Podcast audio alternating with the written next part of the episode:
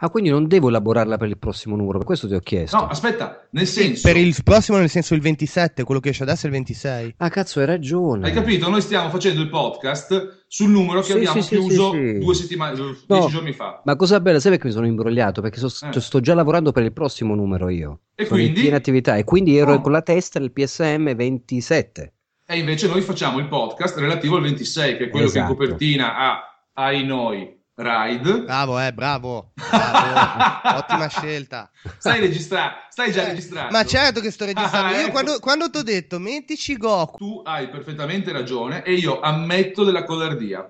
Ma nel senso, allora a me non piace, pur piacendomi fumetti, anime e via dicendo, per- anche per deformazione professionale e i miei, miei studi da ragazzo, eh, Dragon Ball non mi è mai piaciuto. Cioè, non so dirti il motivo per cui, però non, non mi ha mai preso, no? Cioè, non mi ha mai trascinato. Quindi anche i giochi, pur avendo censiti tanti in anni passati, non mi hanno mai dato nulla e quindi metterlo in copertina mi sembrava un po' una mezza cagata. In verità la cagata è stata non metterlo da un certo punto di vista. eh sì. Sì, c'hai ragione. Oh, lo mettiamo, lo mettiamo pro- sai cosa? Lo mettiamo il prossimo numero così. Così. Ah, ba- ma- bam, copertina di Dragon Ball. Vabbè, facciamo, la- facciamo lo speciale sui DLC che nel frattempo escono. Vabbè, eh, vabbè, vabbè, ma si può fare anche uno speciale su Dragon Ball, sui giochi usciti, eh, amico mio. Cioè, Eccomi. Zero, ok, va bene. zero problemi. Lo specialino, faccio. Specialino sui Dragon Ball, io non ho... Perché ha un suo seguito e tra l'altro l'ha venduto anche di bestia, ho visto. No, allora, io sono affezionato alla saga perché io lo seguivo ancora prima, cioè quando in Italia ancora non sapevano neanche cosa fosse, perché io sono per metà francese e tutti gli anni mi ritrovavo in Francia per 3-4 mesi da quando sono piccolo. E, e là già Dragon Ball spopolava anche a, a fine anni 80. Sì, la cultura, la cultura del Giappone, di quelle cose lì, è arrivata molto prima in Francia. Eh, certo, quindi io qua- quando Goku è diventato eh, Super Saiyan, biondo, no? Sì, In realtà qua in Italia avevano appena cominciato a, a far vedere su JTV o i canali privati o i canali regionali la prima serie. sì, sì. Quindi, cioè, io ci sono cresciuto con, con Goku, eccetera, eccetera. Per quello che mi sono affezionato. Poi che non sia un granché a livello di... Eh, col seno di poi, va bene. Sì, sì, ma la prossima volta devi insistere di più e dire no, scusa, non capisci una sborata, cioè devi mettere sta roba in copertina. E io dico ok, va bene. Lo farò. E basta. Vabbè, Comunque in copertina. Ah, ragazzi, intanto benvenuti al secondo- alla seconda puntata del podcast di PSM, rivista più figa indipendente e tutto quello che volete d'Italia. Così intanto, intanto iniziamo, poi.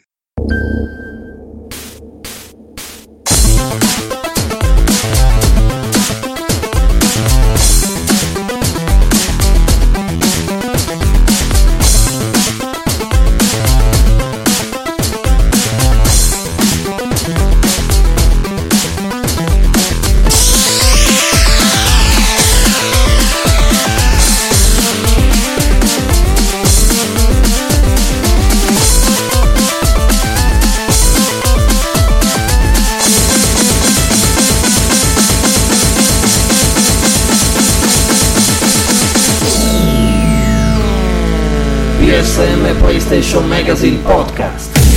Il podcast della rivista italiana indipendente 100% PlayStation. Critiche, critiche piovute dal nostro pubblico, di tanti, di tanti di voi che hanno down- downloadato il primo episodio. Troppa, cos'è che hanno detto i ragazzi su, su Facebook? Troppo poca ignoranza. Troppa poca ignoranza, sì, sì. Siamo stati molto, molto polite, molto compiti, molto così. Oh, cercheremo di migliorare puntata dopo puntata, eh, Sì, ci vuole un po, di, un po' di rodaggio. Eh, certo. Quindi vabbè, benvenuti, la puntata è già iniziata, se non ve ne foste resi conto, stiamo parlando un po' dei cazzi nostri e continuiamo a parlare dei cazzi nostri. Quindi, mi scuso io per la copertina di Ride, che sarà comunque un signorino gioco, lo dico io che sono appassionato di moto, non di Goku, ma di moto. Secondo me sarà un buon gioco. C'è uno specialino, ci abbiamo messo la cover, leggetevi lo speciale e la recensione sarà sul numero dopo, quindi sul eh, 27. Il perché della copertina è che tutto sommato il gioco l'hanno fatto qua a Milano, quindi vicino a dove sta una parte delle redazioni di PSM. In Milestone, abbia- in Milestone abbiamo amici, a me faceva piacere parlare dei loro giochi, comunque quei giochi di guida ci sanno fare e quindi sti cazzi copertina di Ride. Poi sarà una merda, mi scuserò per l'ennesima volta e via. Sei sicura di voler iniziare il podcast così invece? Col fatto che Ride potrebbe essere una merda? No, no, no, vabbè, ok, la prendo per un sì, dai. No, a me sembra che il podcast così sia un po' più sbrinzolo, dai. Sì, sì, sì, va Poi, benissimo. poi, tra l'altro stasera il podcast decolla di bestia perché non essendoci il Tommy, Ah? che è rimasto incastrato nella sua maschera da somaro giocando a Hotline 2, eh, Miami Hotline 2, eh, quindi già prendiamo più, più verbo perché era il Tommy che un po' tirava, tirava indietro. Tommy, ti faccio un attimo. ca- Abbiamo un contributo firmato, mi pare, sì, filmato, registrato del Tommy, vero? Sì, Abbiamo un assolutamente contributo. sì. E questo, I-oh, I-oh, I-oh, ecco il contributo del Tommy da quel di Treviso. Bella lì. Ora io vorrei per fare un attimo di punto della situazione. Noi qui abbiamo Ciao, un Tommy, ciao. Ciao Tommy, eh, sì, sì, ciao. Eh, abbiamo un documento più o meno con le nostre cose di cui parlare e siccome PSM tra le tante stronzate è anche una roba seria e chi è più serio di Brown Lewis. Passiamo alla parte adesso quella un po' più no, costruttiva Ecco. e parliamo di giochi un po' più, come dire, con, con un certo spessore, dei quali solo tu ci puoi parlare. Speciale, due pagine, a drift. Adrift, ok, allora, eh, da prima si pensava soltanto ad uno, mh, diciamo, ad, una- ad un lavoro su piattaforme PC e invece poi è arrivata anche la, la dichiarazione su PS4 prodotto da 505 Games, sviluppato da 310. Adrift è il gioco secondo me per la realtà virtuale. Ho scritto questo speciale perché ovviamente sono intrippato come presumo tantissimi eh, futuri acquirenti del eh, Project Morpheus, nome provvisorio, eh, su questa avventura spaziale che secondo me è il top per quanto riguarda le suggestioni e il feeling eh, di, una- di un caschetto di realtà virtuale, quindi immersi nello spazio, questa avventura fatta chiamata anche a moduli perché ovviamente ci sarà da spostarsi in, ehm, in stile Gravity da una zona all'altra su una piattaforma esplosa, non si sa bene cosa cavolo è successo. Ma, e- ma è anche rile- cioè, interessa anche poco tutto sommato no, cosa è successo in verità. Cioè, Sì. un fatto di fare in questi giochi a scoprire più che la trama, che dai, tutto sommato. Questo sì, anche se eh, i sviluppatori hanno dato un punto, hanno, hanno voluto puntare molto l'attenzione sul fattore trama perché da quello che si è capito, quello che è successo deriva semplicemente dal giocatore, quindi il giocatore ha fatto probabilmente qualche mengata che ha Mhm. distrutto mezzo mondo e la trama sarà giocare sul senso di colpa del giocatore. Quindi fondamentalmente risvegliarsi e non capire nulla di cosa è accaduto, ma ricostruire la narrazione pezzo per passo dopo passo e cercare di capire che noi siamo i responsabili, così l'ho vista io, dovrebbe far suscitare la famosa domanda: se davvero fossi in questa situazione, come mi comporterei o come accuserei i sensi di colpa? Questo è ciò che hanno detto gli sviluppatori, quindi c'è una parte di- fondamentale Ah, a quanto sì, a detta sì. loro di trama. Quello che dispiace, fondamentalmente, poi non aggiungo altro, è Mhm. che eh, gi- potremo giocare come pe- presumo avranno sentito i- i- chi ha seguito la Game Developer Conference ad Adrift con Project Morpheus soltanto nella prima metà del 2016, anche se il gioco uscirà quest'estate, perché Project Morpheus non uscirà nel 2015, Certo. esatto. Quindi questa speciale io mi concentro molto su questo aspetto qui, sull'importanza della eh, realtà virtuale per un tipo di esperienza simile, che secondo me fa proprio da breakpoint con, eh, con eh, il gioco bidimensionale come lo conosciamo, con il classico joypad fra le mani. Chiaro, chiaro. Guarda, ti dico la verità. Allora, mi interessava parecchio Adrift. Dopo che tu mi hai detto che c'è molta trama dentro, non me ne frega più niente. Cioè, penso che proprio lo. non so, tu, Logan, tu come la vedi? Cioè, io ero già pronto, tipo, a fare il mutuo per avere tutto subito. Ah, devo giocare a. tra- Trama, basta. Cioè, mi, mi- mi è scesa proprio la poesia. Tu, Logan, sei uno da trame? No, occulte. però so- sono sicuramente uno da Morpheus, quindi non vedo Vabbè, l'ora che sì, esca a certo, prescindere, quello sì. quindi ci giocherei di tutto. Cioè, mi andrebbe bene anche Angry, Angry Birds, però non vedo l'ora di avercelo in Sì, faccia sì. quell'affare. Sì. Tra l'altro, non Morpheus, ma l'Oculus l'ha provato la Legalli, che non è qui perché è un pigrone maledetto, perché noi abbiamo fatto una fiera a Milano al- ed eravamo di fianco alla fiera, quella importante che era il Cartoonix. C'era lo stand degli amici di Game Time. Saluto Raffo, ex TGM, ex tante cose, ma attuale ancora amico, il quale ci ha invitato facendoci scavallare la fila, perché noi siamo persone che contano, a provare le postazioni Oculus che loro avevano in, eh, in stand. Io non l'ho fatto in tempo perché stavo lavorando. La Legali, come al solito, non fa un cazzo, invece è andato a provarselo di gusto e mi ha confermato un po' quel fatto, com'è che si chiama motion sbocco, no? Com'è? Sickness. La sickness, ok, ok. Si è detto che in effetti un pochino ce n'è. eh. Beh, ma lì è tanto soggettivo, credo. Eh, Sì, come- secondo me va un po' ad allenamento, cioè dopo un po' che il tuo cervello, l'organismo si tarano su questa cosa che tu ti stai muovendo solo per finta mentre il corpo sta fermo, secondo me ti passa. Cioè mh, ti abitui e ti viene via, spero. Io, sennò- io conosco, conosco degli amici che, che l'hanno provato, inf- mi hanno confermato che sulle prime sì c'è un po' di sensazione di eh, spaesatezza, però poi eh, voglio dire, è abitudine. Cioè. Ma guarda, to- siamo un po' off topic perché in verità non è che parliamo tantissimissimo di, di realtà virtuale, anche se in verità c'è lo speciale di appunto di Brown Lewis su Adrift che affronta il tema e c'è un articolo mio sulle novità presentate da Sony in occasione della GDC riguardo al- all'Oculus. Però a me la realtà virtuale cioè, interessa più che altro perché voglio tornare indietro di Luigi, correggimi, eh, Sì. 20 anni buoni, no aspetta, 25, quando allora, si giochicchiava qualcosa in sala giochi. Sì, sì. E io ho giocato un po' in sala giochi, però anche questa cosa qui non mi ha mai poi in verità catturato. Sarà che ogni partita ti costava troppi soldi, perché era il famoso cabinato da... cioè giocavi a un gioco normale con le 200 lire. Volevi giocare al gioco in realtà virtuale, dovevi mettere dentro 5 monete da 200. E Siccome qui già ai tempi ero povero, non ho avuto la goduria di giocarci tanto. Però non so, anche lì, boh, sicuramente giocarci in casa secondo me sarà molto figo. Sì, questo sì, dai. Cioè, voi come la vedete? Io la vedo come sì, dai, in prospettiva.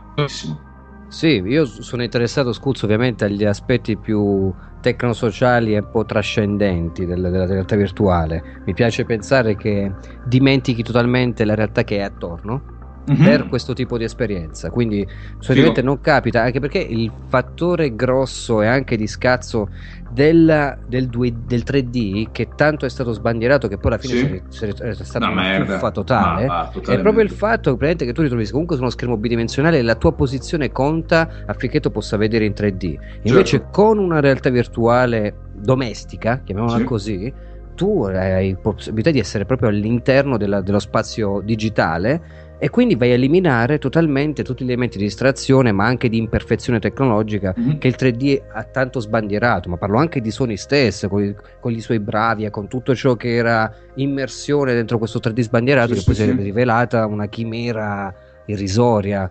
E perciò io sono interessato molto a questo aspetto qui, ma anche dal punto di vista sociale, perché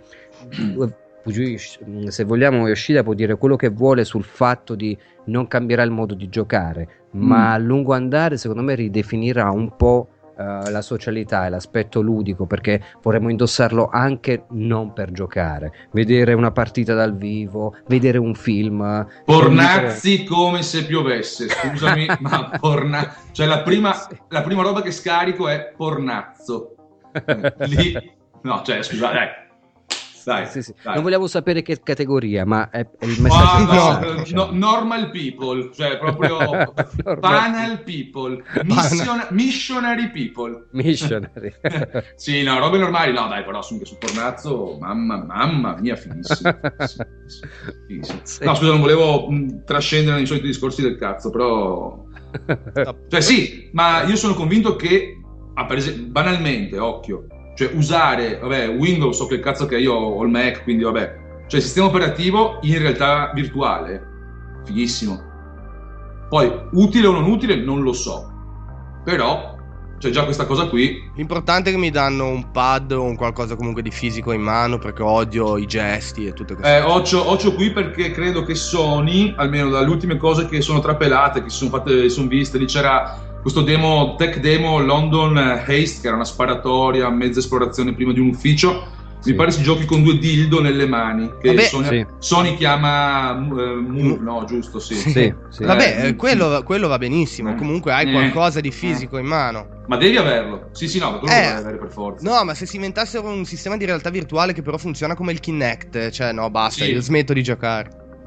Sì, beh, sì, sì, anche, anche, anche. Ho anche un guanto, quelle robe lì che si mettono su, che, saranno- che erano un po' nei film di fantascienza, ma che adesso come adesso, alla fine... Cioè, Sì, sì. Ci sono, eh? Sì, ci- sì, esatto, poi già. Ci sono, soltanto che ovviamente prima che vengano prese all'interno di Sony o ribrevettate o in qualche modo Sì. riproposte dal punto di vista tecnologico, insomma, devono vedere prima come va col Project Morpheus. Perché Cioè, non è che c'è te il fatto di ven- costi di business. non te lo venderanno comunque il Project Morpheus a, a 40 euro. Eh, ma secondo te, così, butta lì, Mm. esce, non so, esce eh, Project Morpheus aprile 2016, per dire. Sì, allora Pre- dico. prezzo, prezzo da noi? Allora, io sparo un eh, 199. Ma, lo- ma ti dico perché? Perché eh, l'interesse è vendere PS4 assieme a Project Morpheus, quindi saranno dei bundle sicuramente. Certo, Poi sì. conto che c'è bisogno della PlayStation Camera, quindi ci saranno Sì. dei bundle con la PlayStation Camera, ma soprattutto Project Morpheus non è che ha un hardware o un software dedicato, perché tutto il lavoro lo farà PlayStation 4 dal punto di vista, diciamo, di, di Ecco. gestione del codice e altro. Quindi penso che ti faranno pagare semplicemente la macchina in sé, i visori e altro. Io parlo di 199 stand alone. Sì, ho capito, cioè tu dici vai in negozio, hai già- hai già tutto il resto, gli molli lì 200 sacchi scarsi e te lo porti a casa. Esatto, Mm. esatto. Logan? Condivi- condivido massimo massimo 2,49. Comunque sicuramente almeno 100 euro in meno della console che magari nel frattempo subirà anche un price cut possibile. Tu dici 2,99? No, 2,49. Mm, io dico 2,99. Sì, cioè, però è vero che sarà un price cut della console. Eh, quindi, Quindi, cioè, fai il calcolo. fai a vendere? Sì, dovresti vendere il Morpheus più alto di... Sì, non avrebbe molto senso. Boh, interessante. Interess- Beh, 199 è must buy subito. Cioè, 199 più non è neanche da... 249, 299, beh... Sì, però comunque, dai, è una roba troppo nuova, troppo da avere per non comprarla. Sì, Sì, sì, sì, sì, assolutamente. Potrebbe influire un po' sulle vendite dei giochi, occhio lì, perché? No, il telefono. Oh, ragazzi, registra c'è pure il problema. al telefono, eh. Attento, tu registra, registra. Eh, tranquillo, però metti il viva voce. Ah, sì, metto io la voce. Aspetta, eh, Silvia, un attimo. Ciao Silvia, sei in onda. Tanto è solo illegale, quindi.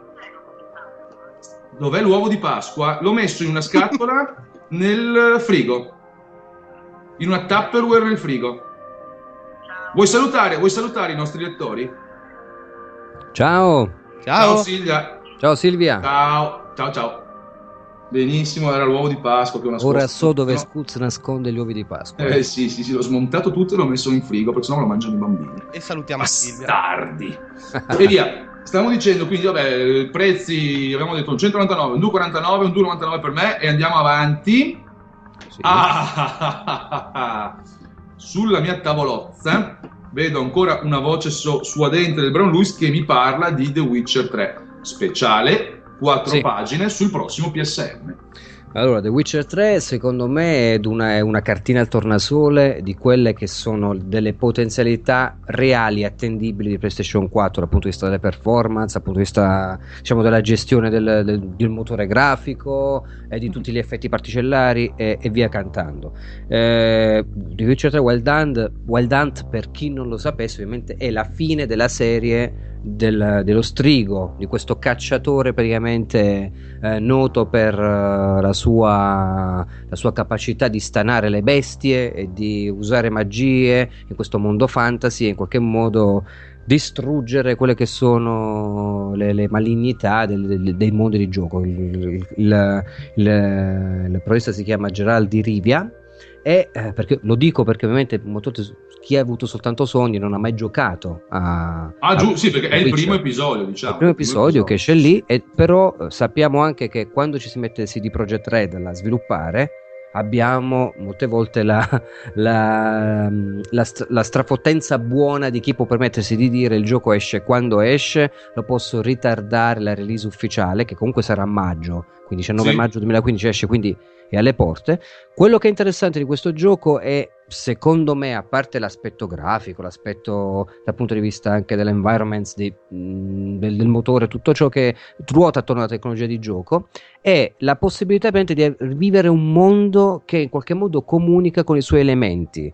Vi faccio giusto un esempio che Vai, vai. poi ho riportato anche nel- nello speciale. Uh, Uh, la cosa bella praticamente è che hai delle, per esempio, le precipitazioni, la neve, il vento, tutto ciò che può influire anche dal punto di vista sia della visibilità del gioco che del- delle- dello sferrare le, le- le- le azioni di attacco, uh, è influenzato dalla latitudine in cui ti trovi. Quindi, se magari sei su una montagna. Avrai più casini dal punto di vista diciamo del, della visibilità dell'ambiente e altro per poter attaccare. Cosa interessante è che se ci sono certi mostri che sono morti annegati, quindi sono dei redivivi tipo zombie per intenderci morti annegati, se sono a contatto con la pioggia o con l'acqua diventano più cazzuti. Quindi fondamentalmente conta anche a livello strategico dove ti trovi in The Witcher 3 quando stai combattendo. Ehm, avrà un suo bestiario, quindi un suo catalogo con tutto l'elenco delle bestie da affrontare che richiedono delle proprie strategie. Questo è interessante perché il mondo è vivo e pulsatile, ma la cosa forse, secondo me, che è la, la ciliegina sulla torta è quella che mh, riguarda fondamentalmente tutto ciò che all'interno del mondo di gioco comuni, intercomunica fra sé sé, quindi mostri, precipitazioni atmosferiche, il posto dove ti trovi, uh, abbiamo praticamente la, la, il comportamento dell'intelligenza artificiale riguardo ai nemici, uh, che posso dire, la creatura di ghiaccio per esempio ha un'armatura composta di parti di navi vichinghe e quindi risulta tutt'uno con la natura del suo habitat di provenienza quindi non, l'aggiramento delle, per gli attacchi è fondamentale perché ovviamente attaccare una nave che fa da petto ad una, ad una, ad una bestione alto 20 metri non paga fin quando tu invece non lo aggiri e lo attacchi alle spalle per dire quindi ci sono tutti questi aspetti secondo me che più che gli stracazzi vari del parlare del quanto il frame rate è stabile, a quanto gira bla bla bla. Quella è la noia vanno a dare invece l'importanza al gioco perché sono queste cose che contano, come tu ti senti vivo nell'ambiente di gioco, non a quanto gira o gli FPS o se c'è l'effetto nebbia o meno. Queste sono le mie considerazioni. Verissimo. Ho avuto un attimo di panico quando hai parlato di gigante fatto di ghiaccio composto da pezzi di navi ho avuto un flash, mi è in mente Knack, scusa ma... cioè lì stavo per cadere dalla sedia, no, no, no, no, no, no. dai, dai, no, no. gigante fatto di pezzi no, eh. Ecco, Però io non no, ho giocato. capito, ho capito. Non ho giocato Knack, ho giocato Shadow of the Colossus più volte, quindi ho avuto un'immagine Mm. forse più rincuorante. ecco. Due robe eh, abbastanza, sì, sì, sì, sì. Beh, Knack è stato quello che è stato, insomma, ha giocato mio figlio da ragazzino, da bambino, gli è piaciuto, però vabbè, cioè, no. Cioè, c'ha, c'ha giocato tuo figlio da bambino. Scusa, Mm. è uscito l'anno scorso. Vabbè, perché sono 12 anni, adesso ne fa quasi 12, poi quando ne aveva 10 era bambino, eh, Ah, quindi ok, così. Ok. Da, ragazzi, da ragazzin bambino, ci ha giocato, gli è piaciuto, a me non mi sembra una roba che non si poteva... Eh, vabbè, ma comunque il target era quello. Era eh. quello, era quello, giusto, giusto, infatti. Quindi dai, ci sta, ci sta. Ehm, niente, andiamo avanti. Poi qua tu, tu, tu tagli, fai i brighi se ti va, se hai voglia, se andiamo avanti così. Abbiamo un altro contributo del audio del Tommy. I-oh, i-oh, i-oh. E possiamo procedere. Ciao Tommy, stai tranquillo, sei un somaro, sì, lo sappiamo, va bene, torni il mese prossimo. Ehm, prima è venuto fuori il discorso della, della copertina mancata no, su Xenoverse. Yes.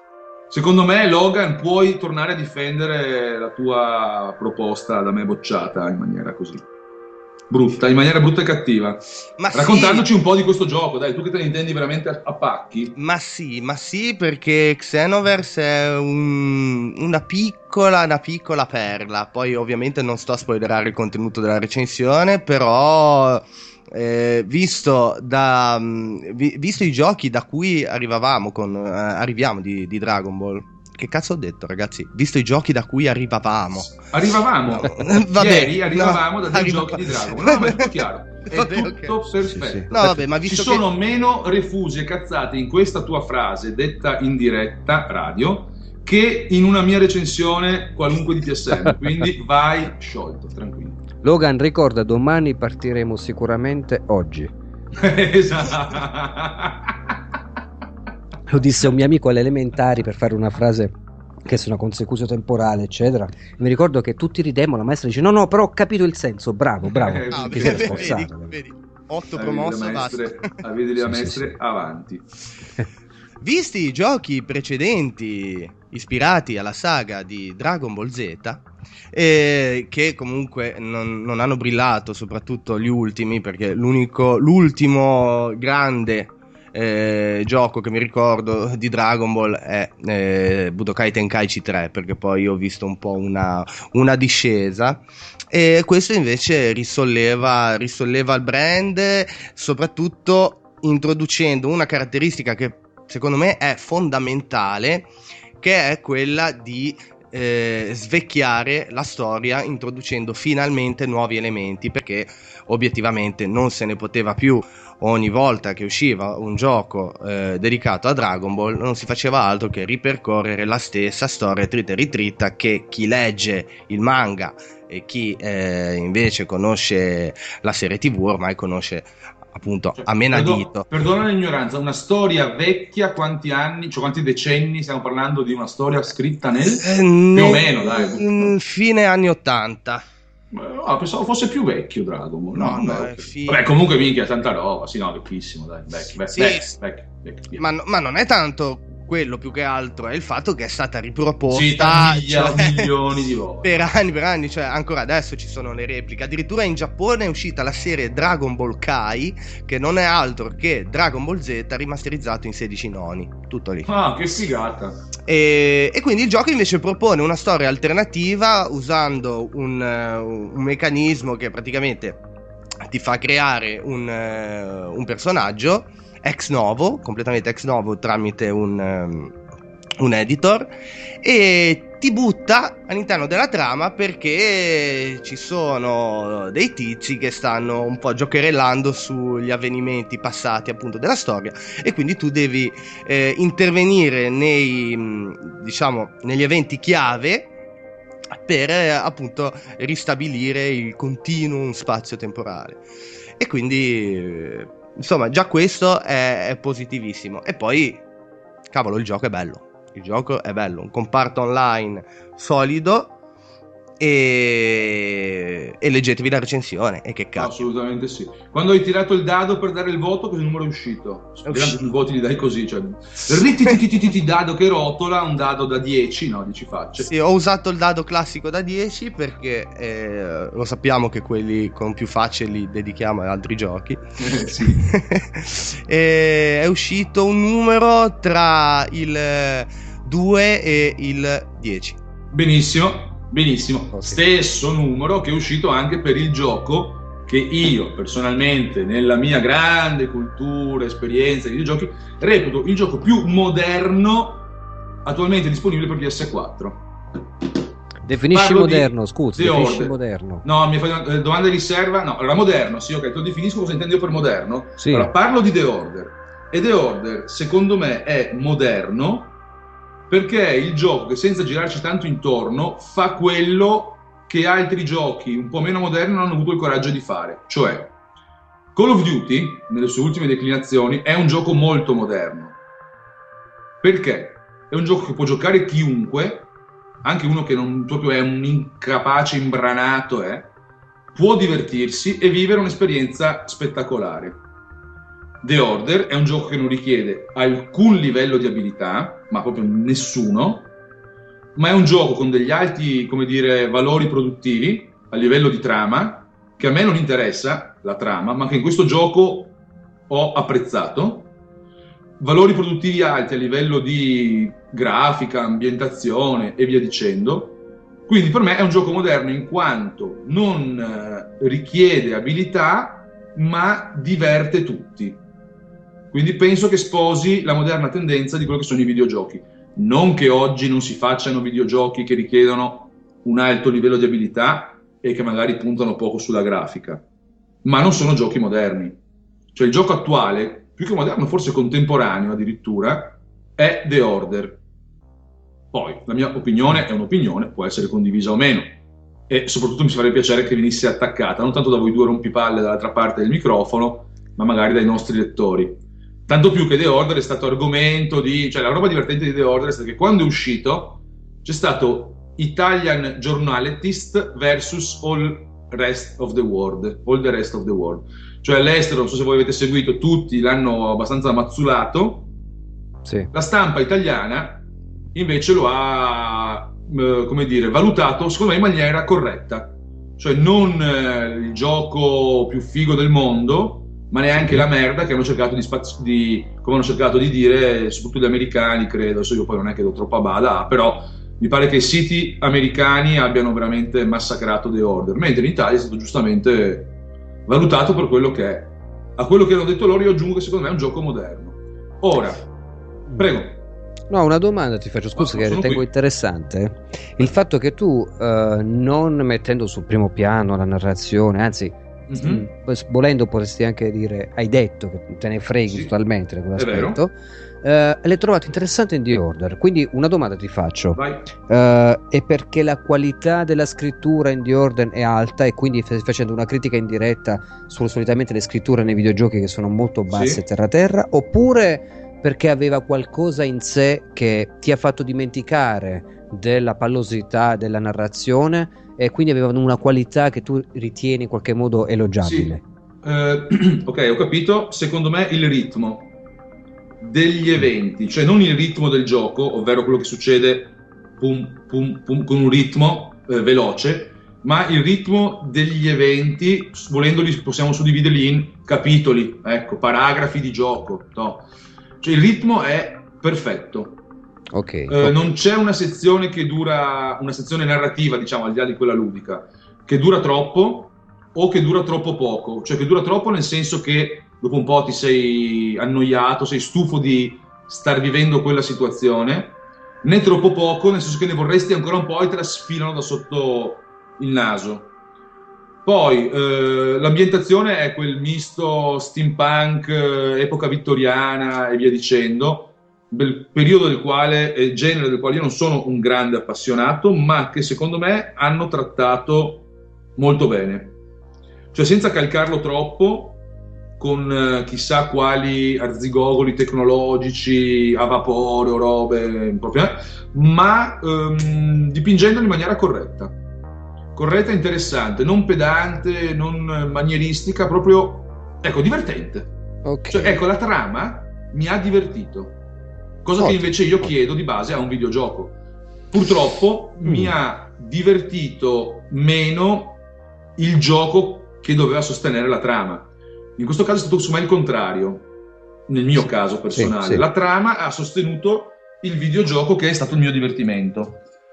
Ok, beh, para- Eh, paradossale, paradossale per certi Ma, versi. Però sai, è un'esperienza, cioè io la vivo così, poi un altro potrebbe viverla in maniera diversa, c'è da fare un discorso sull'abilità. Allora, non tutti siamo bravi uguali a giocare con i videogiochi, no? Cioè, Sì. c'è chi è più bravo a fare una cosa, a fare un'altra, chi è più bravo in un tipo di videogioco, chi lo è in un altro. Eh, come ho scritto nella recensione, il, eh, le, fa- le parti di combattimento, che sono quelle più espressamente ludiche, di The Order sono Gears of War. Cioè, proprio Gears of War è un gioco che magari non tutti, forse i nostri più giovani lettori, forse potrebbero non conoscere. Quindi stiamo parlando di ambiente Microsoft Xbox. Sì, Soprattutto in terza persona, basato, forse pioniere nell'utilizzo delle, del- delle coperture, dei ripari. Sì. Gears of War. Ecco, The Order è nelle fasi di sparato eh, Gears of War. Io in quel gioco sono abbastanza bravo, perché non ho giocato, cioè, mi sono allenato, ho giocato tanto, quindi sono stato bravo, e le fasi di sparatoria di The Order non mi hanno mai, mai, mai messo in crisi. Eh, però il gioco mi è piaciuto, cioè mi è piaciuto non da 10, perché fa- mi fa fare troppe poche cose, ma l'ho vissuto volentieri, mh, dall'inizio alla Ok. fine, Ottimo. e mi è piaciuto molto il finale perché mi ha fatto capire che ce ne sarà un altro che avrò piacere di vivere più che di giocare, no? E- Cioè sarà un gioco che vivrò di nuovo. Sì, vivere, quindi Vivere, siamo, vivere, sì, sì. siamo sì, su un aspetto liminale proprio tra la narrazione, e la- quindi la cinematografia da vivere e la parte interattiva che si vanno a commissionare bene. Ma è vero che ci sa- c'è un capitolo, così ho letto in rete, dove è soltanto cinematica, non si Ce interagisce. allora, sicu- allora, sicuramente uno, ma forse più d'uno, se nei più d'uno vogliamo andare ad aggiungere sezioni di gioco, che di gioco non sono, nelle quali porti il protagonista da un punto A a un punto B di una stanza, nella quale della gente parla Sì. e decide, per esempio, del suo destino. Questo secondo me non è giocare, cioè portare il mio personaggio da un punto A a un punto B non è giocare, No. quindi è cinematica, cioè è movimento di levetta analogica a sinistra applicata al cinema, ecco tutto lì. Sì, sì, Quindi ce n'è, ce n'è più di qualcuno, secondo me, adesso vado a memoria di, questi, di queste sezioni, di questi paragrafi, perché il gioco è diviso in capitoli, ogni capitolo in paragrafi, potrebbe quasi sembrare un libro. Attenzione, eh, Sì, potrebbe sembrare un sì, libro. sì, sì. Interessante. E il contrario, Vado, eh, vado. Il contrario di The Order, quindi se The Order per me è moderno nel suo essere molto cinema, anche ben girato e poco gioco, è il gioco, quello che secondo me è il gioco del mese, che è Resident Evil Revelations 2. Ora, è chiaramente un gioco antico, cioè vecchio, proprio vecchio. E al di là del fatto che... Allora, mi dimentico per un attimo che si chiami Resident Evil. Ed esce questo gioco che si chiama Revelations 2 non ho neanche giocato il primo, quindi compro Revelations 2, vado a casa, trovo in una scatola tanta roba da giocare. Al contrario di The Order.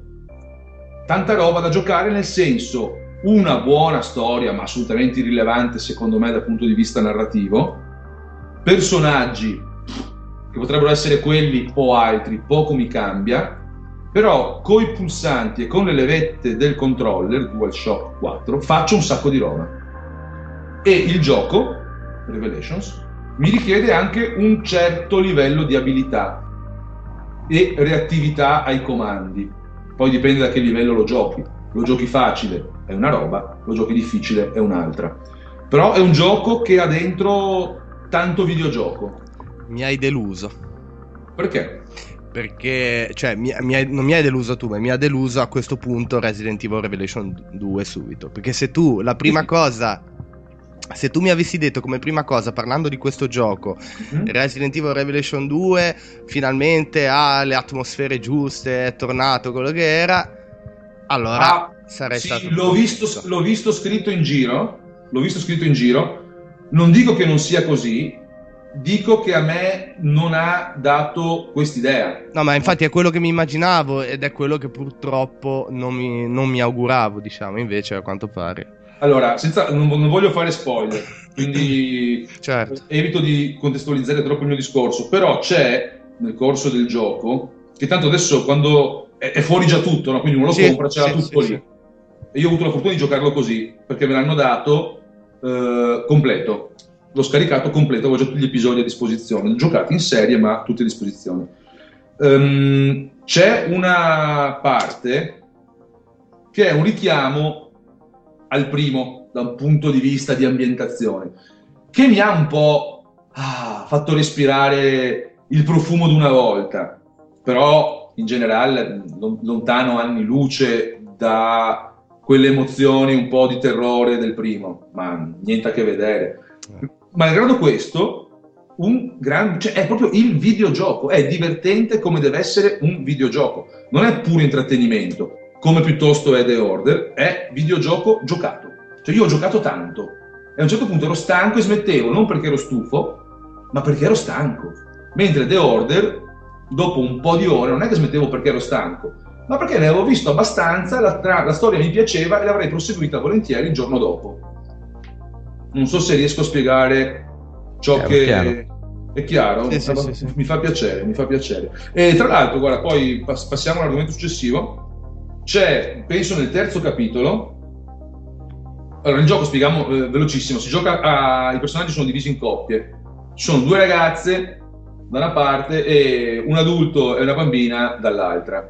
Giocano più o meno negli stessi ambienti, delle storie parallele che alla fine si avvicinano e via dicendo, ma non spoileriamo niente.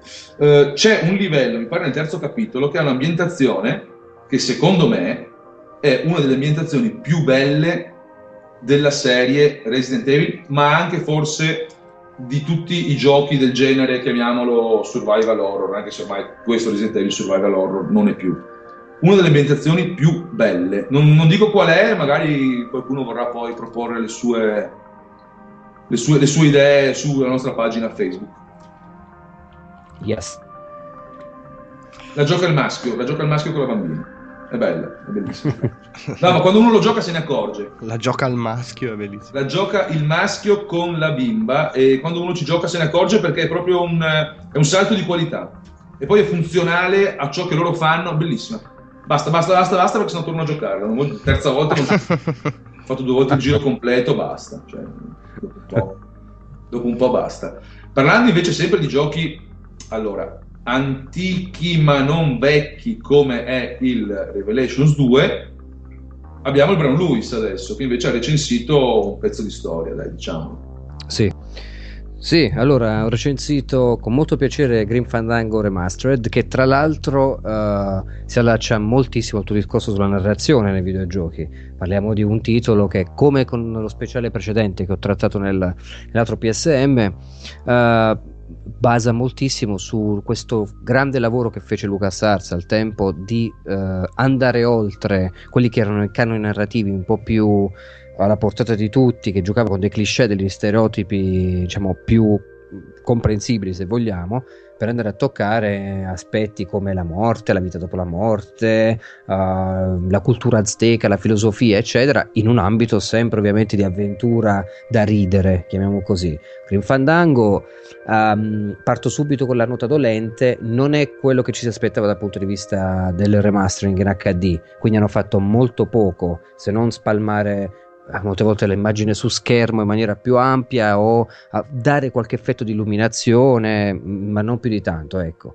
Eh, non c'è stato uno stravolgimento rispetto al gioco come è uscito su PC tanti, tanti anni fa, però è un'operazione, come scrivono nella recensione, che secondo me eh, bisognava fare perché uno rischiava di restare confinato, altrimenti il gioco in quel limbo in cui i giochi tecnologicamente arretrati che non hanno la possibilità di poter essere convertiti o essere anche molte volte, eh, se vogliamo, letti dalle piattaforme attuali, dai PC attuali, eh, poi vanno a finire ovviamente per ammuffire e questa incompatibilità li fa cadere nel, nel, dimenticatoio. Quindi portarlo su PlayStation vuol dire portarlo a una visibilità planetaria che rende giustizia poi al secondo punto che è quello della narrazione. Green Fandango è un gioco meraviglioso perché oltre ad aver eliminato l'interfaccia um, sc- uh, SCUM, quella della scritta a schermo praticamente, in cui le lezioni erano contestuali secondo ciò che decidevi di voler fare cliccando sui verbi e sulle azioni, proprio sulle parole dell'interfaccia. Sì. Qua invece è completamente eliminato, quindi ti godi con poche interazioni a livello logico uh, tutto ciò che avviene sullo schermo a livello cinematico. Quindi la cosa bella fondamentalmente è che fa questo all'interno di un, di un complesso mh, mm, narrativo che non sto qui a dire, che vale la pena perché fa, uh, giocare perché fa ridere ancora oggi. Cioè giocare Green Fandango oggi, vedere questa sua genialità, questo suo non risparmiarsi sulla battuta, sul doppio senso, sulla storia come si evolve, fa anche pensare al tipo di lavoro che è stato fatto al tempo e che Double Fine Production in questo caso ha eh, riattualizzato secondo me in maniera doverosa, doveva essere fatto. Eh, non sto a dire il voto, però dico soltanto che non è un'operazione commerciale, quindi va sfatato il mito del, del eh, si fanno queste cose giusto per accumulare un po' di soldi. Non l'ho mai creduto, penso che alcune cose invece ah, siano stati pianificate a monte per una ragione oltre che culturale, anche proprio di riscoperta ludica e in questo caso storica, perché va giocato con Fandango per capire dove si è mossa l'avventura nel videogioco e eh, è rivalorizzata con un, con un, esempio simile perché secondo me meglio di Green Fandango fare un remaster in HD di un gioco così vecchio non poteva esserci prodotto migliore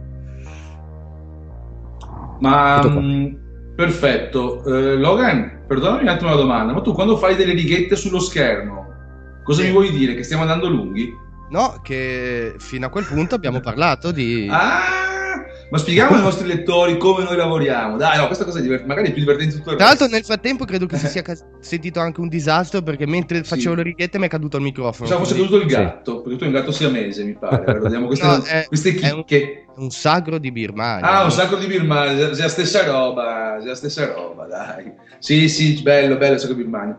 Il sacro birmano, impero. E va bene, va bene, va bene, va bene. Tanto possiamo tagliare se ci va, se no lasciamo lì. Che tanto no, no, no, non si taglia nulla. Ah, siamo tutto è live, quindi è un podcast. Attento a quello che dici. Attento a quello che dico. Quindi evito di leggere le parolacce che scrivi sullo schermo. Che l'hai scritta tu? Ah, è vero, perché faceva rima con limone. Quindi tu hai scritto limone e io ho scritto. Eh, non lo dico. E via via via andiamo avanti nel, nella disamina di questo nostro numero di PSM che ragazzi, io alla fine, quando sistemo poi il timone, no, controllo che sia tutto, eh, è un numero, ma ciccione ciccione questo. Eh. È un numerone, cioè sì, siamo... Sì. È un numero ciccione ciccione, al di là della copertina, per la quale verrò ricordato finché, finché vivrò e forse anche dopo, Eh, questo è un numero veramente ciccione, ciccione, ciccione.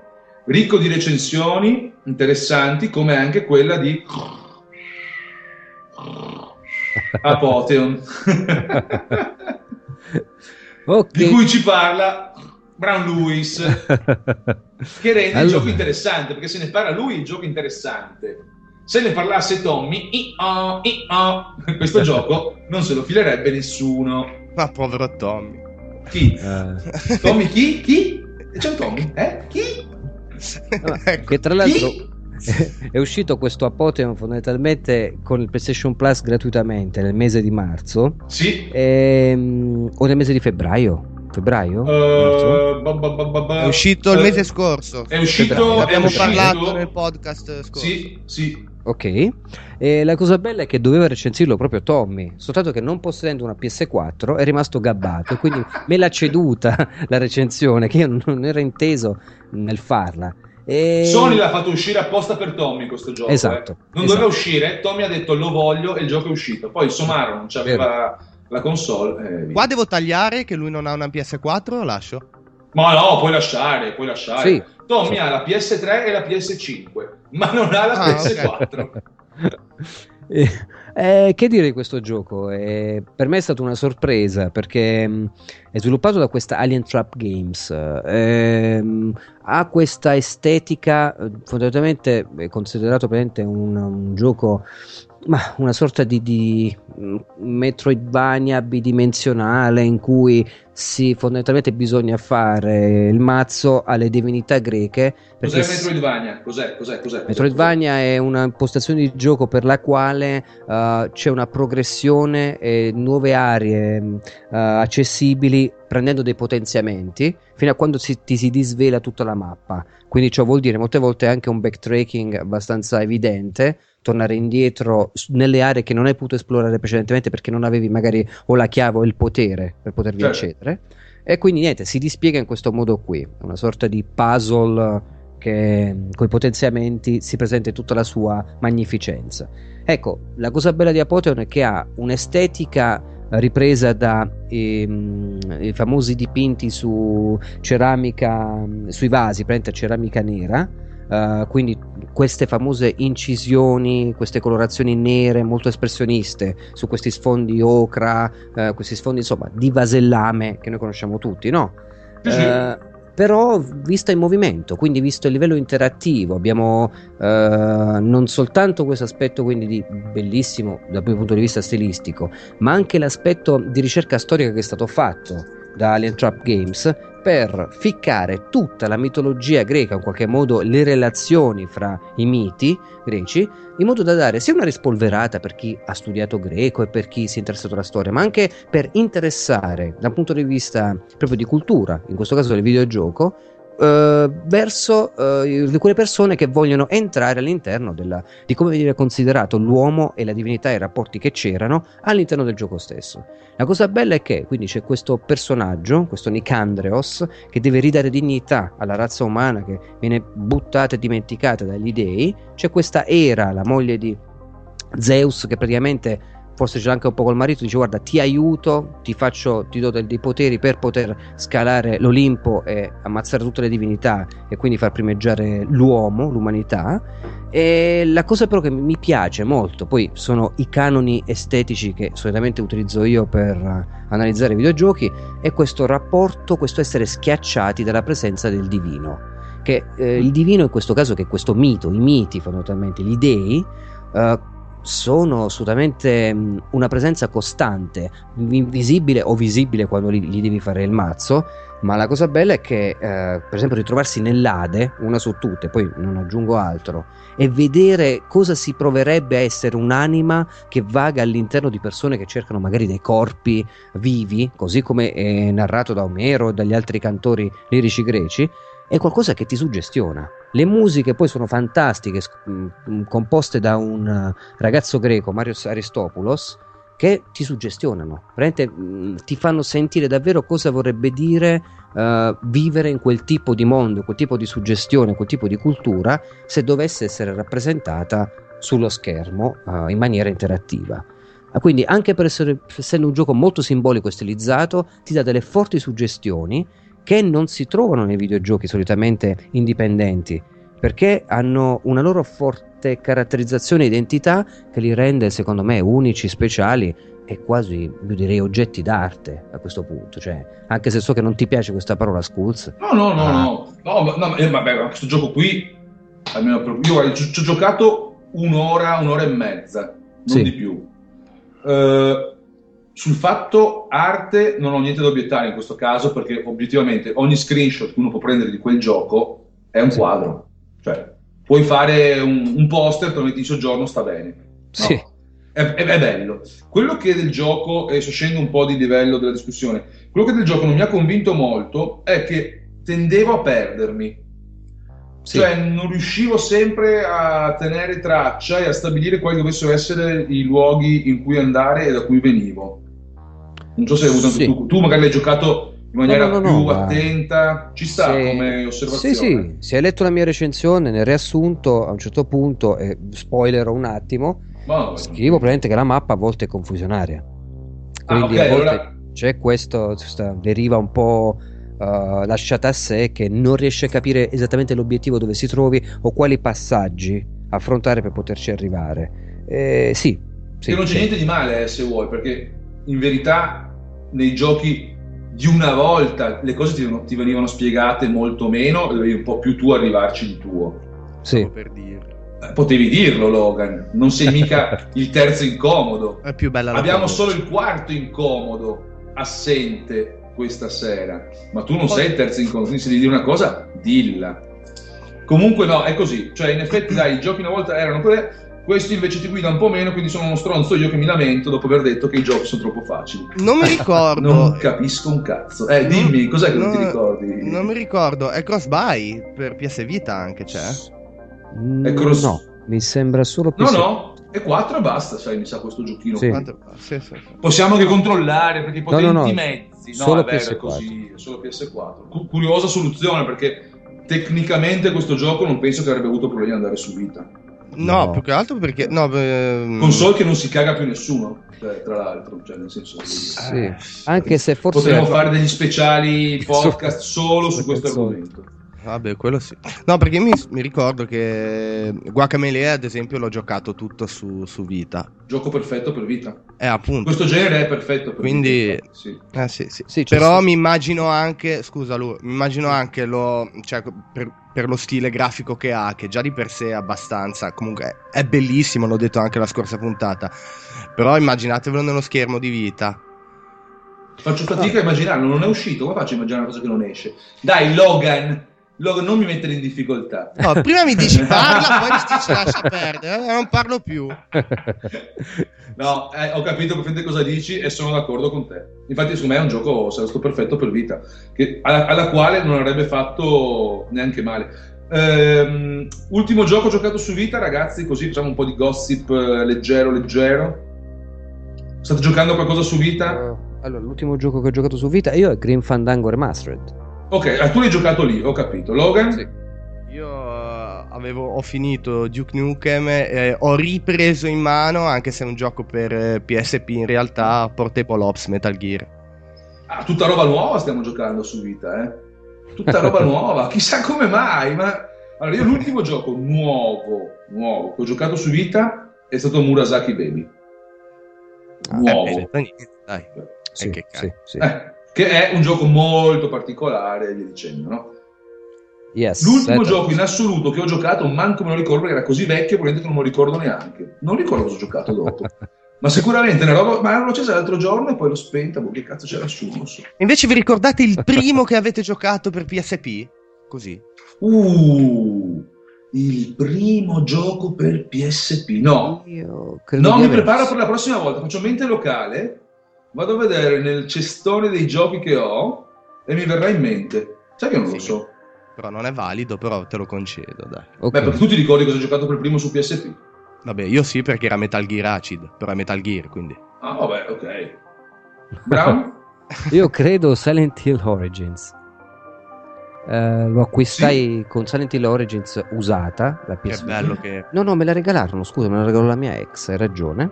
E che successe? Che praticamente che non sapevo cosa comprarci, era uscito Silent Hill Origins, ho fatto, sai cosa?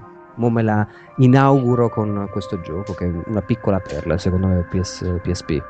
Io non vorrei dire cazzate, mi viene in mente adesso, mi ricordo quando l'ho comprata. E l'ho comprata perché mi era arrivato, per tra virgolette lavoro, Lumines. Uh, Può essere? può essere sì, Certo. se Secondo sbaglio è- me allora, era uno se dei titoli di primo- lancio, allora, se non è il primo gioco che ho in- il primo UMD occhio eh. Archeologia archeologia. Se non è il primo UMD quello di Lumines è sicuramente il primo UMD che è stato dentro la console per tanto tempo cioè è il, è il gioco con cui ricordo aver giocato con PSP all'inizio Sì. magari inframmezzato qualche merda che girava ma Lu- beh, Lumines comunque è un signor gioco Cioè. Sì, sì, sì, sì, sì. Raga, io a questo punto mi aggancio, vi scavalco un attimo perché so la scaletta è diversa. no? Vai, vai, sì, vai, vai. parlo di una mia cagata, in particolar modo del mio Deep Inside del- che sarà nel prossimo numero di PSM, dove praticamente in sostanza mi limito a raccontare il mio primo incontro con la, la prima console Sony, con PlayStation 1. E quindi, visto che eh, nel mio caso lo potrete leggere eh, sul PSM 26, a questo punto chiedo a voi come è avvenuto il vostro primo incontro con la mitica prima PlayStation o nel caso con, eh, anche se ne dubito, con, con PlayStation 2, insomma con il mondo Sony. Prego, Brown Lewis, io sto, sto sorseggiando del succo di frutta arancia rossa Carrefour. Pensavo una limonata. Sponsor tecnico del podcast di PSM. Ringrazio Carrefour. Per il succo d'arancia. Prego, Brown Lewis. Eh, mio fratello, più piccolino di me, di 6 anni, era probabilmente il 90, oddio, l'83, 93, 95, sì, era il 97 probabilmente, e 97, 98, toh. si fece regalare questa PlayStation da- dai miei genitori e io non me la cagavo di striscio perché avevo quasi abbandonato il mondo dei videogiochi, l'ultima console, l'ultima macchina posseduta era il Commodore Amiga, quindi fatevi questa idea. E non avevamo un'idea di Nintendo, non giocavamo su altre piattaforme, quindi figurati Neo Geo o altre cose, non sapevamo nemmeno cosa fosse, era proprio avulso da tutto, però lui volle eh, la PlayStation per il calcio, per altre cose eh. e il mio primo incontro mi ricordo fu con eh, quando poi uscì Metal Gear, il Metal Gear Solid il primo, eh, lo vidi giocare in copia ovviamente eh, rigorosamente piratata su due dischi anonimi, su due. CD-ROM ano- anonimi. E quando senti per la prima volta eh, cosa è successo? Snake, Snake! Le risate che mi feci e dissi: Ma, che, ma che cagate stanno facendo con i videogiochi? Per- per- per- No, dovete- perché ovviamente immaginate che sentirlo con la voce italiana di sicuro non celebrava in maniera positiva il mio nuovo ingresso nei videogiochi, anzi me ne allontanava, mi sembrava una, una marionettata. E poi invece questo entusiasmo di mio fratello, guarda lui che è molto bello, guarda, guarda devi giocare, bla, bla, bla, mi ha avvicinato il mio primo incontro, quindi vi parlo proprio di console alla mano, cioè joypad alla Mhm. mano, è stato con eh, Metal Gear. Fantastico. Il mio. Avevo fatto la stagione in, eh, in montagna a lavorare in un rifugio come cameriere. Avevo guadagnato un millino di. no, non mille euro, scusate, un milione di lire a farmi un mese su a lavorare. Tornato giù, ero tornato nel negozio dove andavo a noleggiare i CD audio che poi masterizzavo e vendevo piratati. In questo negozio dove noleggiavano i CD audio, ai tempi si potevano noleggiare i CD audio, cioè il noleggio era legale. Sto parlando del 96, credo. E a un certo punto compare sul, in questo negozio scompare sul bancone la PlayStation di importazione giapponese. Io dico, questa che, che cazzo è? Eh, è una nuova console da Giappone, si chiama PlayStation, ah, una roba fighissima, negozio di periferia di Mestre sto parlando. eh. Mi E- rifà il negoziante perché hai cambiato letteralmente voce. il negoziante, ah, non, mi, beh, non lo so, la potrei cambiare altre volte. E io, che cazzo è sta roba? Eh, la console, la PlayStation, roba così. E sul serio mi dice così, faccio, vabbè, ma quanto costa? Eh, costa 790.000 lire. E io avevo appena preso il milione No, aspetta, aspetta, un un secondo, dov'eri? Dove ero in negozio. Sì, ma dove? In che zona d'Italia? Abitavo a Mestre in quel periodo. Ah, ed era l'anno, mai detto 96? 96 può essere, 95. Guarda, non mi ricordo. Cioè, Allora, piccolo spoiler, ma Vai. il mio amico, quando, Eh. quando gli è stata regalata la, la PlayStation, eh, i suoi l'hanno pagata 1.200.000 lire.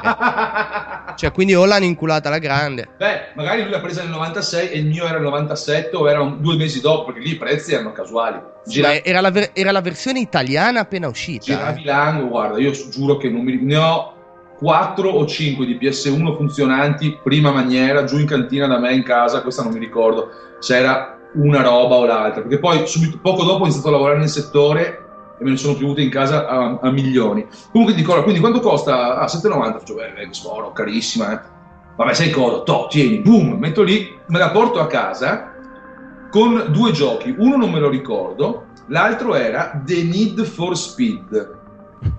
Non The Need for Speed, eh. The Need for Speed. Che non è la stessa roba, cioè è lo stesso gioco, ma si chiama ancora quell'articolo. E ho giocato tantissimo quel gioco lì e ricordo che con mio fratello più piccolo ci divertivamo a rifare una strada di un percorso di montagna di questo gioco con Lamborghini, Ferrari, che cazzo erano le macchine, perché ci ricordava la strada in cui qualche settimana prima, cioè quando ancora lavoravamo su, avevamo visto due tipi di Bologna morire in un incidente. Erano- sì, sì, sì, no, fantastico. Beh, questi qui erano sboronissimi con una Mercedes. Noi eravamo dei pezzenti con delle macchine di merda che lì andavamo a lavorare. E questa è la strada, eh, guarda, io ho lavorato vicino a Cortina, quindi l'ambiente è abbastanza, voglio dire, di gente col cash. E questi due ragazzi di Bologna, sboronissimi, sorpassa, sorpassa, sorpassa, sono finiti con le gengive dentro il paraurti di un camion e sono rimasti lì. E quindi noi, Io. io e mio fratello, giocavamo a fare le simulazioni di questo incidente in The Need for Speed. Perché siamo brave persone, eh? questo solo perché siamo bravi. E non siamo cinici soprattutto, non siamo cinici. Quindi The Need for Speed, primo gioco, in assoluto, e console eh, pagata, quello che l'ho pagata, ma, ma io lì manco mi, mi immaginavo di finirci a lavorare poi in questo ambiente. Ma ci sono finito perché ho comprato la console, ho comprato un mese dopo PlayStation Magazine ufficiale, ho visto una- un'immagine, non mi ricordo in quale rubrica, in cui parlavano di un controller, di un DualShock qualcosa, o forse che sarebbe arrivato il DualShock qualche anno dopo, e dicevano, ah, se parlassimo il giapponese ti sa- vi sapremmo dire cosa c'è scritto sulla confezione. Ma Io- dai. Sì, sì, e io scrissi una mail alla redazione che stava in studio VIT eh, dicendo, ah ragazzi, se volete ve lo dico io cosa c'è scritto, ma la scrissi proprio così, cioè, per- perché avevo la mail e vai, e scrissi. E, ah, ma perché tu parli giapponese? Sì, no, inglese anche, sì, sì, sì, dai, lavora con noi, bene. E da lì poi siamo arrivati ai giorni nostri. Quindi primo incontro, The Need for Speed a simulare la gente morta. Eh beh, dai. Sì, sì, bello. bello. Esperienza. Scusami. Spix, come facevi a sapere il giapponese? Avevi Google Translate, immagino, nel 96, 97. No, io ho fatto Ca' Foscari. Ah, Ca' quindi hai fatto l'università? Di... Sì, sì, sì, Ah, figlio grande. della generazione Gigrobo d'acciaio, Goldrake e cartoni animati e roba giapponese sulle tv locali, Sì. nonché poi dei videogiochi. Io ho fatto lingue orientali a Ca' Foscari. Tanto, Eh. tanto divertente. 5 maschi su 115 iscritti al primo anno. Il resto solo patata. Mi dici per favore in giapponese. eh? Mi dici per favore in giapponese, oddio mio, c'è una salamandra con un'alabarda. Sì, te lo, dico, te lo posso scrivere per mail dopo? Ma Tanto puoi dirmi quello che vuoi perché tanto non lo No, capirei. no, non ti dico niente in giapponese, sono una persona timida. Va bene, va bene, bene. Invece per la mia storia... Beh, c'è il, tuo, c'è, il tuo, c'è il tuo DIP, no, c'è il tuo DIP, esatto. Il che è uno degli appuntamenti fissi di PSM. Yeah, yeah, e anche ora yeah. Attenzione!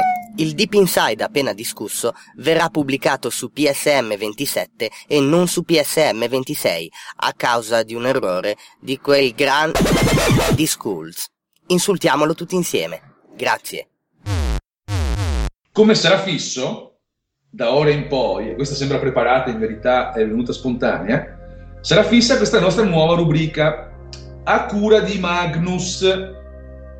Magnus che prima o poi riusciremo a coinvolgere anche nel podcast con dei suoi contributi audio. Per adesso abbiamo solo quelli del Tommy. I-oh, I-oh, il somaro.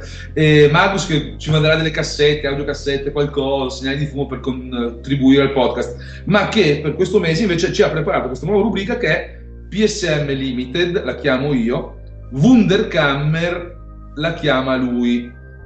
Io poi, non sapendo, non avendo la cultura del Magnus, sono documentato su cosa significa Wunderkammer e le Wunderkammer erano queste stanze nei secoli XV, XVI, XVII, XVIII in cui gente ricca custodiva cimeli curiosi. Giusto, Brown Lewis, più o meno, mi confermi questa cosa? Yes. Wunderkammer di Magnus è stanza, ovvero rubrica di PSM, nella quale il Magnus conserva e ci racconta le sue limited edition. Perché voi dovete sapere che il Magnus ne ha tante. No, di più. Le limited che il Magnus racconta non è che se le inventa, cioè è che le ha tutte. Ma quando Magnus passa qua in redazione, cioè io gli regalo il cavatappi di merda arrivato come gadget per un uh, Assassin's Creed di 5 anni fa, lui lo, lo mette nella sua Wunderkammer, cioè lo custodisce come se fosse la roba più figa del mondo. Fazzoletto riciclato a rappresentazione di un gioco è Wunderkammer, in verità in questa Wunderkammer però lui parla delle limited beh, cioè parla di cosa noi troviamo quando, cosa troviamo nella confezione della limited quando la compriamo. Io non le compro, quindi non lo so, e perciò leggo molto volentieri la rubrica del, del Magnus, che è veramente, veramente, veramente molto interessante. Tra l'altro, arricchita da un disegno a firma Logan, che è forse uno dei disegni migliori che Logan abbia prodotto a oggi su PSM. Grazie, grazie. Sarà... Saranno i lettori a giudicare. No, no, beh, beh, beh, beh. è un bel, gran bel disegno. Comunque il Magnus su queste cose è fortissimo. Io spero veramente prima o poi di riuscire a coinvolgerlo nel, nelle nostre chiacchiere. Magari lo invito qui, sta è un po', stiamo qui in cantina assieme. Comunque si impara con PSM perché Wunderkammer per me era un piatto tedesco fino a Poteva essere anche un piatto tedesco, sì è vero, no ma per PSM si impara un sacco di roba, soprattutto quando, quando scrivono Magnus e Brown Lewis un po' meno quando scrivo io, un cazzo quando scrivi tu, Logan. Questo che Assolutamente. Si, impara sul... Da me e da te si impara poco. Non dire niente di Tommy perché hai già infierito abbastanza. Gli fischiano le orecchie, anche perché c'è la grande, quella del somaro. Pure, poveri. Tommy, sappi, sappi che io mi dissocio da tutto quello che sta accadendo. TVTB. TV MIDB anche, eh, anche molto anni 90 tutto ciò. Sì, tutto, tutto.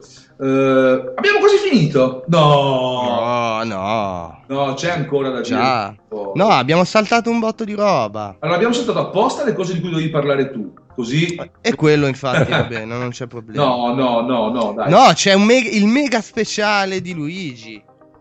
Uh, beh, mega speciale. Sì. Non occupa tante pagine, diciamo. No, ma è il contenuto Però, che è prezioso. il peso specifico è di quelli quando devi girare quella pagina lì, wow, pesante, cioè non riesci, devi chiamare un amico che ti aiuta a girare quella pagina, wow, pa, ti si apre su... Speciale di Xidiasoft. E immaginate questo ragazzi, ve la metto come una favola. Vivete in una piccola città, una provincia, Uh, siete nella zona industriale di questa provincia, quindi casermoni, caseggiati prefabbricati in cui par- passa la Tiburtina, un'arteria che da Chieti, diciamo anche da Pescara, ti conduce a Roma, quindi è, è tutto un lungo strombazzare di camion, di auto, tossicità 3000, cose così.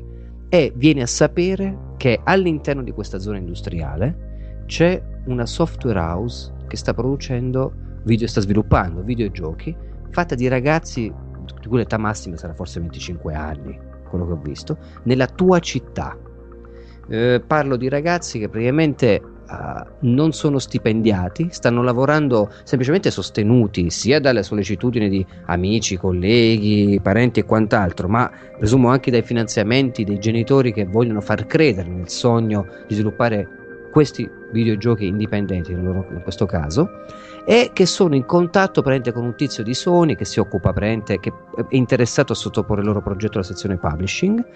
E quindi tu nella tua piccola città mh, mm, abruzzese, eh, quella fattispecie Chieti allo scalo, quindi Chieti Scalo, c'è la Dixidia Soft Uh, questa software house sta sviluppando questo gioco chiamato The Steampunk League, che è un isometrico uh, che, che, ha delle diciamo, reminiscenze alla Diablo, ma in realtà è molto più complesso. Che eh, questo gruppo di, di, ragazzi che vive di videogiochi e quindi di esaltazione, quindi anche di piacere di trovarsi in questo ambiente, uh, senza sapere quale può essere il loro futuro. Quindi ho, ho intitolato speciale di Xidiasoft Tutto il coraggio di sviluppare videogiochi in Italia, si chiama oggi appunto di Xidiasoft. Sono stato da loro, mi hanno accolto, erano intenti a lavorare. Uh, la, la, bellezza di poterli andare a trovare quando voglio, perché ovviamente sono a due passi. E, e, hanno avuto lo semaforo verde per questo gioco su Steam Greenlight. Quindi ha questa sua. è stato indicizzato molto molto bene hanno questi contatti con uh, Sony Computer Entertainment Europe che sono interessati a sottoporre il progetto, quindi stanno lavorando affinché ci possa essere una risposta definitiva perché lì sapete come funziona. O ti dicono sì o ti dicono no sono due casi. E quando dicono no solitamente non ti danno la seconda possibilità. Quindi devi giocare tutto per tutto. e, ehm, hanno questi piccoli spazi, fondamentalmente tre stanze, hanno, si gestiscono da, solo, cu- da soli, cucinano da soli, si respira proprio un'area, un'aria che ti riporta io, ai, ai tempi forse di, eh, dei due Romero, no? l'ID software in cui non eri niente ma potevi diventare tutto, per intenderci, no? E, ehm, e, ho, e ho, finalmente ho messo mano a questo gioco chiamato The Steampunk League che ha una trama assurda, cioè fondamentalmente è una che posso chiamare una diatriba uh, più scientifica che ideologica fra um, uh, alcuni personaggi uh, de- storici realmente esistiti. Quindi abbiamo Tesla, che nel gioco è un ranger, quindi che spara da lontano. Abbiamo Lovecraft, che è un guerriero che usa armi sacre eh, a corto raggio. C'è Edgar Allan Poe, che è un ladro, mago evocatore, che può svolazzare, disabilitare i nemici, bla bla bla. E Ada Lovelace, che è un ingegnere con funzioni di supporto tattico. Eh, che devono fronteggiare fondamentalmente un'altra lega che è formata invece da, mm, da Thomas Edison e altri eh, diciamo colleghi o se vogliamo accoliti di Thomas Edison che lo, eh, che lo accompagnano e sono praticamente Arthur Conan Doyle, Rasputin e il conte di Saint Germain che vi invito ad andare a trovare chi era questa figura. Quando l'ho, l'ho sentito sono scoppiato a ridere. Ehm, in questo, in questo, mondo, in questo 3D che loro hanno difficoltà, eh, scusate, in questo sì, 3D isometrico che loro hanno difficoltà a definire perché non lo puoi definire, cioè può essere uno shooter con visuale isometrica, eh, lo, lo pensi come un platforming, un action, loro lo chiamano addirittura un jump and slash perché molte volte salti e spari uh, in questo ambiente alla Diablo che Diablo non è musiche fantastiche che sono state tra l'altro vedete come funzionano poi le cose.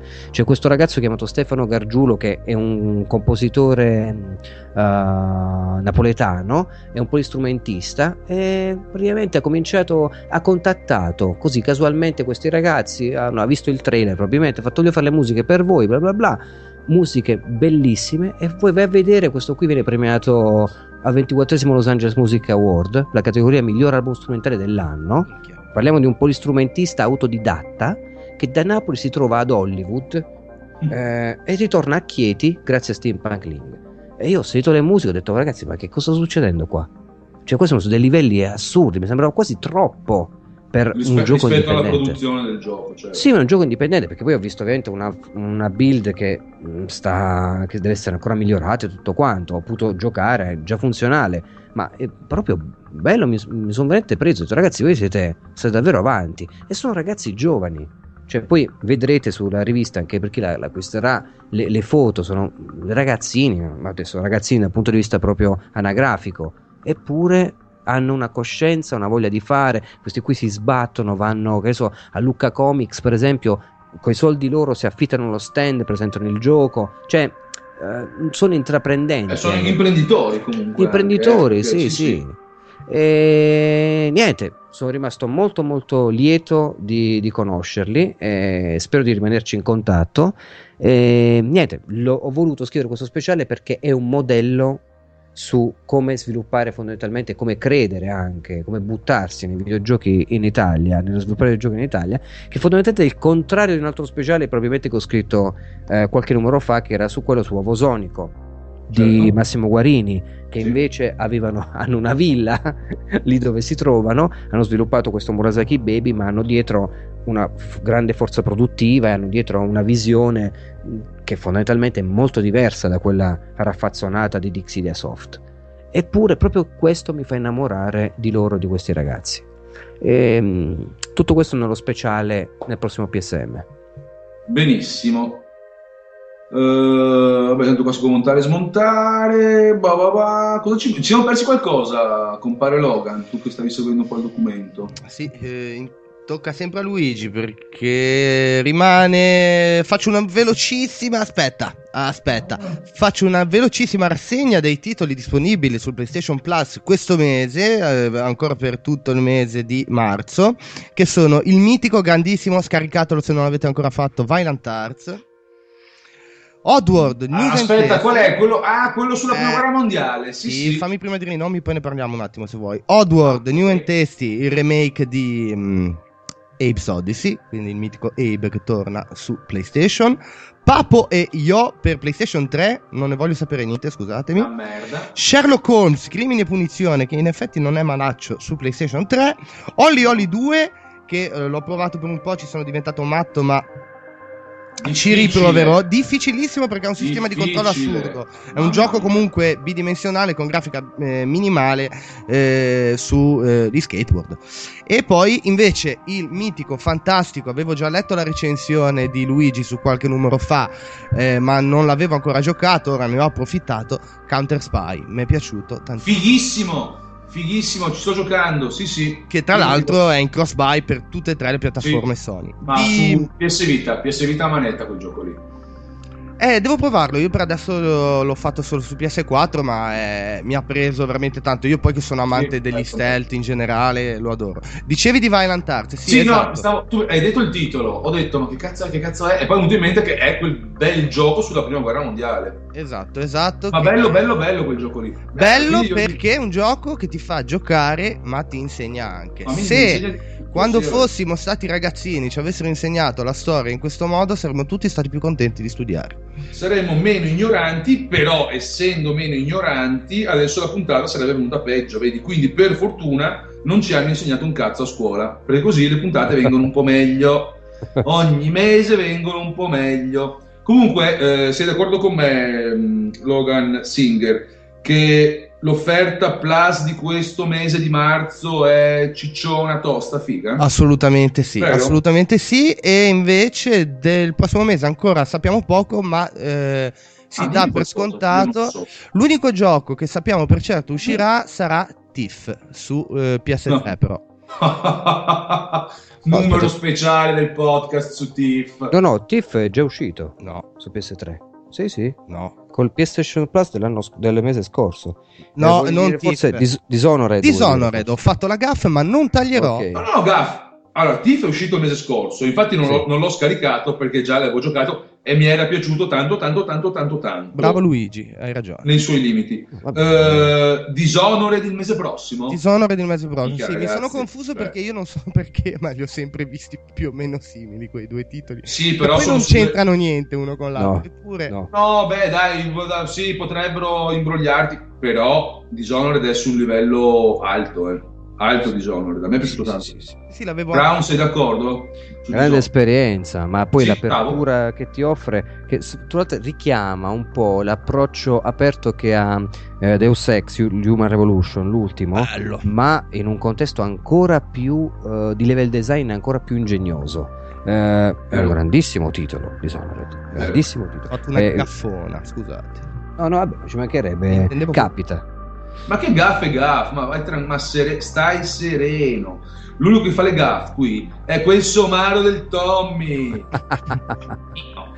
Ciao Tommy, ti vogliamo. Tra sembra, sembra che l'abbia fatto apposta e dire ho fatto una gaffa per poi dire questa battuta, ma non è vero. pre- Diciamolo che noi ci prepariamo da circa cosa, un paio di settimane prima, no? Prepariamo la puntata, ci mettiamo lì proprio per filo per tutto preciso, così poi facciamo tutto giusto, non sbagliamo niente. Poi facciamo finta di essere dei cialtroni, in verità prepariamo per eh, giorni e giorni le puntate. Altro che, mamma mia, sì, Sì. o no? Eh, Certo. Eh, eh, eh, eh, eh, scorro il mio documento con le rassegne e mi spavento nel vedere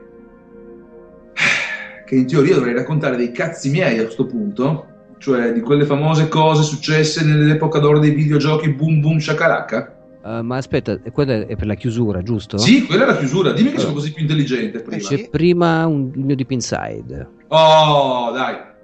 Oh, che bello. Ok, Allora, vabbè, sono niente. Anche il Tommy è tutto orecchie, con le orecchie grandi e lunghe. Vai. Allora, il prossimo dip, eh, il, il dip sul prossimo PSM l'ho chiamato Occhio sceneggiatori. ui, Sottotitolo che può sempre esserci qualcuno che ci va più a fondo coi videogiochi. Eh, semplicemente una riflessione che mi è nata dopo aver letto un libro che eh, stranamente, però anche questo è funzionale al discorso, è stato ispira- la lettura è stata ispirata da un videogioco. Io quando giocai Bioshock nel 2007 eh, scoprì la scrittrice russa Ayn Rand, che tra l'altro era, ehm, se vogliamo, citata anche come idee, questa scrittrice russa, come ideologie, eh, la fondatrice, pensatrice dell'oggettivismo, oggettivismo razionale, eh, da, da- da Kevin Levine, da chi ha, mh, diciamo, e sta dietro al gioco Bioshock. Scusa, Eh. perdonami solo un secondo. Logan, mentre Brown Lewis parla di queste cose, tu stai facendo, stai annuendo con la testa, stai facendo su e giù con la testolina. stavo bevendo. Io sto facendo così con la testa, prendendo appunti perché poi devo andare a- su Wikipedia a studiare tutte queste cose. Scusa se ti ho interrotto, prego. Vabbè, Kevin Levine lo sai, insomma, presidente della compiante Sì. Rational Games, almeno qua ci sei. E sì, in no, no, Rand, qui ci sono. Ayn Rand è questa Sì. scrittrice russa, insomma, che eh, scrisse diversi libri sull'oggettivismo razionale, che è una corrente filosofica che io non conoscevo, che però sta dentro in maniera pesante con tutti e due i piedi nella filosofia di Bioshock e del suo Andrew Ryan, che è il- eh, l'antagonista principale se giocato Bioshock. Sì, giocato, molto bello. Ora, quello che mi ha fatto letteralmente orgasmare è il fatto che l'ideologia di Ayn Rand, io faccio un'analisi nel deep di uno dei suoi mh, romanzi che ho letto, eh, di Ayn Rand io pensavo che fosse mantenuta uguale all'interno di Bioshock. Invece, cosa fa- ha fatto Kevin Levine e la sua Irrational Games? Ha usato il videogioco per stravolgere l'ideologia della Rand e, e- e, mh, mandare il messaggio contrario.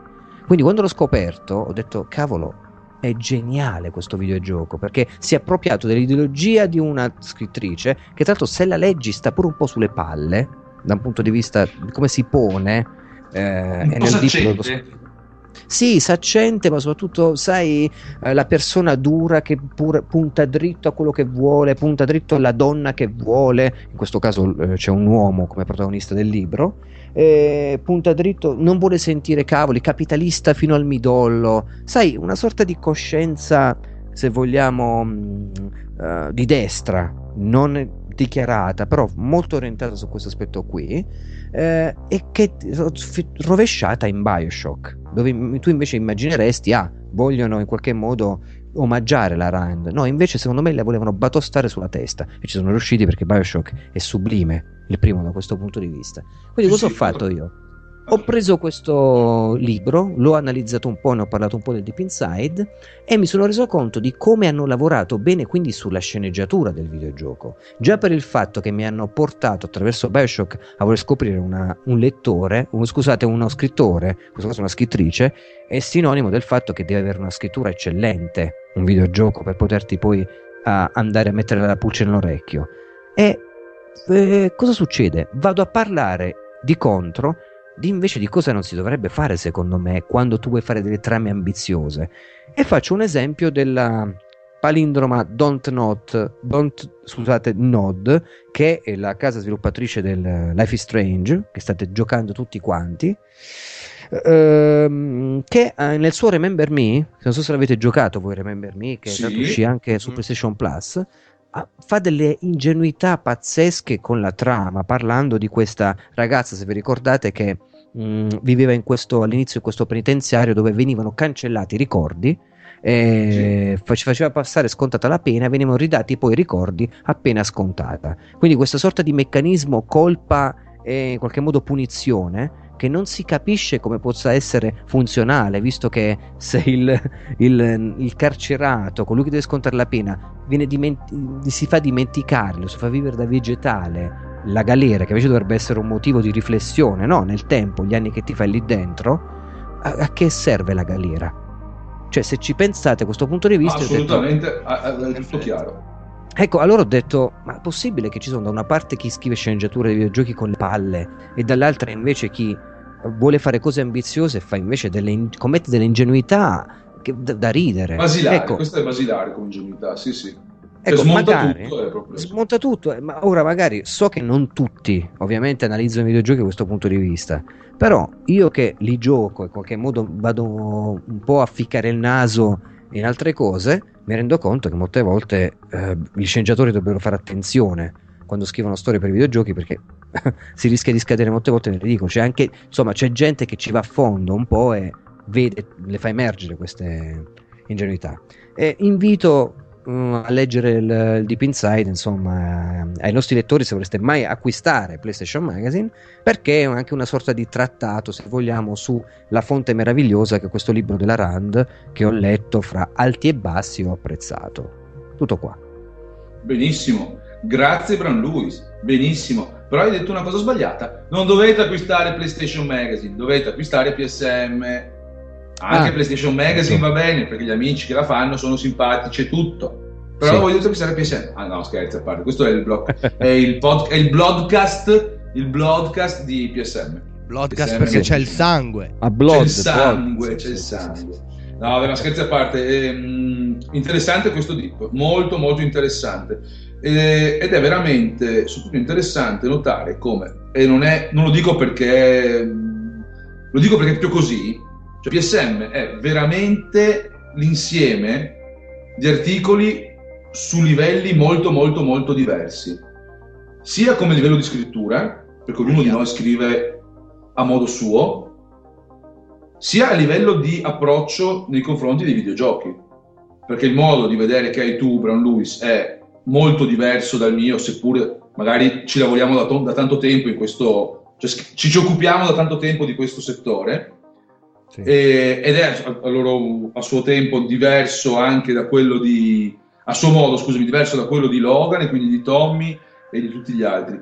Credo che nel, cioè, PSM è sempre stata una, una signora rivista, ma credo che mai come oggi, come in questi ultimi mesi, sia contenitore di tante cose diverse.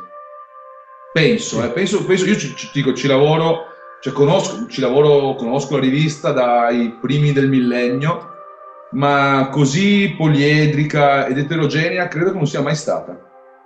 Magari prima era, sì. era fatta meglio, cioè non sto dicendo che sia fatta meglio adesso di come era una volta o peggio, eh. però adesso è veramente, è veramente bello. Cioè, una sì, babele sì. Di, di, di, robe. Be- Sono bello. d'accordo. Specchia tra l'altro questa polisemia che è la rete, che ci trovi un po' di tutto. Bravo. E porci. Bravo. E, e la, Uh, la cosa bella è che mi, che mi, piace il PSM è che non ha una linea editoriale che dovrei impone... farla io ecco, che, che, ha una Scusate. direzione questo è bello nel senso perché poi trovi veramente la voce genuina di chi li vive i videogiochi con personalità differente Bravo. Oh. Siamo, beh, siamo liberi alla fin fine non essendoci in ballo interessi veri, perché una volta, adesso possiamo parlare di questo? Sì, possiamo, cioè la differenza, è un argomento grande questo, come, come, come, venivano fatte le riviste una volta? Le riviste una volta venivano fatte in maniera tradizionale, c'era una redazione nella quale più o meno si andava a lavorare, o se si era collaboratori esterni, comunque si confluiva e ci si confrontava con chi lavorava dentro, redazione composta da segretaria, eh, grafici, capi redattori, capo redattori di sezioni, insomma una redazione vera. Gli interessi in ballo chiaramente erano alti anche a livello economico per una rivista che doveva mantenere po' po' di redazione, ma PSM come tante altre eh, riviste di videogiochi. Oggi come oggi, quando che, che i soldi in ballo sono veramente pochi, c'è chiaramente maggiore libertà. Cioè ognuno può dire quello che vuole. E noi, tra l'altro, lavoriamo senza, cioè noi abbiamo il nostro camperozzo, abbiamo la nostra redazione nello scantinato, però lavoriamo ognuno dalla sua terra. Quindi in totale libertà anche fisica, no? Belin. Sì.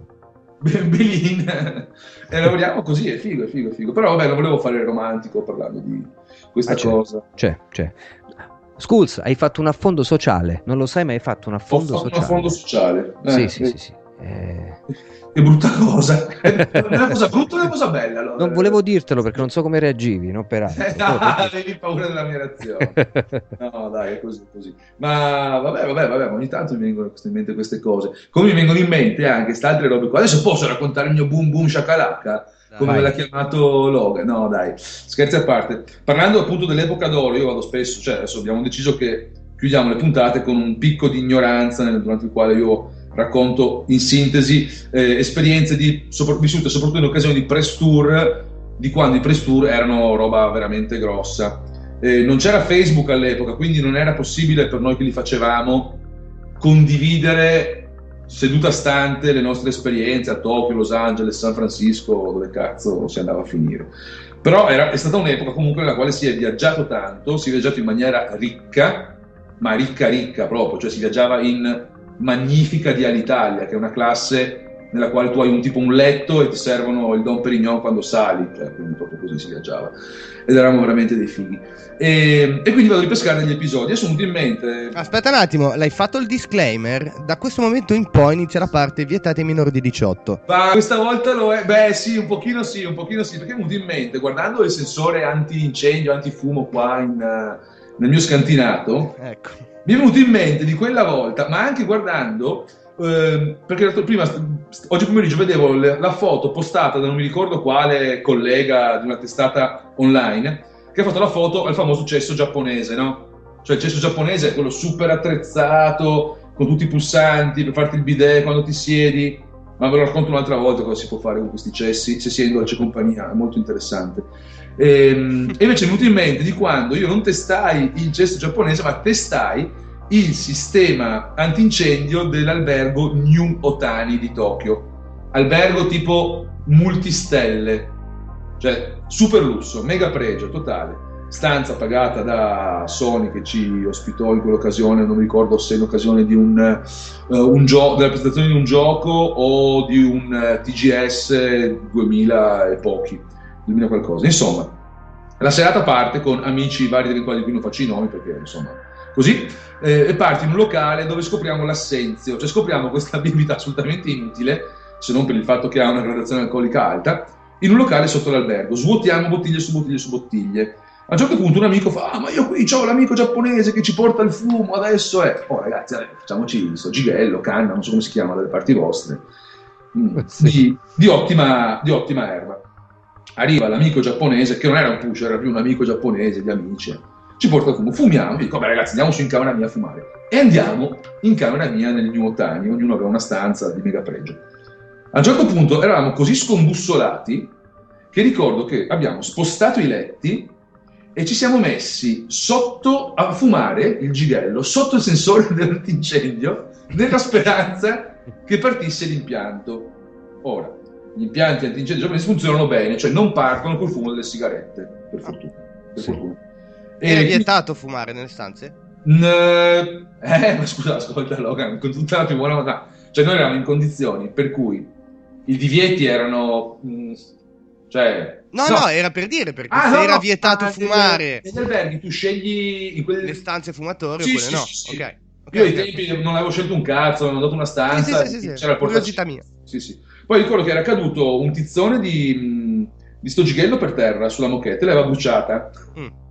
E quindi per evitare di essere tipo penalizzati soldi, ah, paghiamo un milione di danni, abbiamo sp- riorganizzato il mobilio della stanza spostando i letti in modo che andassero sopra, sopra il buco.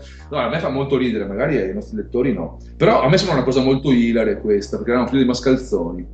Ma dal mese prossimo capisco che mi interessa di più, torno a parlare di figa, patata e via dicendo. Non faccio adesso perché sennò andiamo lunghi. Ma ce n'è, ce n'è. Eh, il mese prossimo grande sorpresa, grandi, grandi ammucchiate. Grandi ammucchiate settimana, mese, prossimo.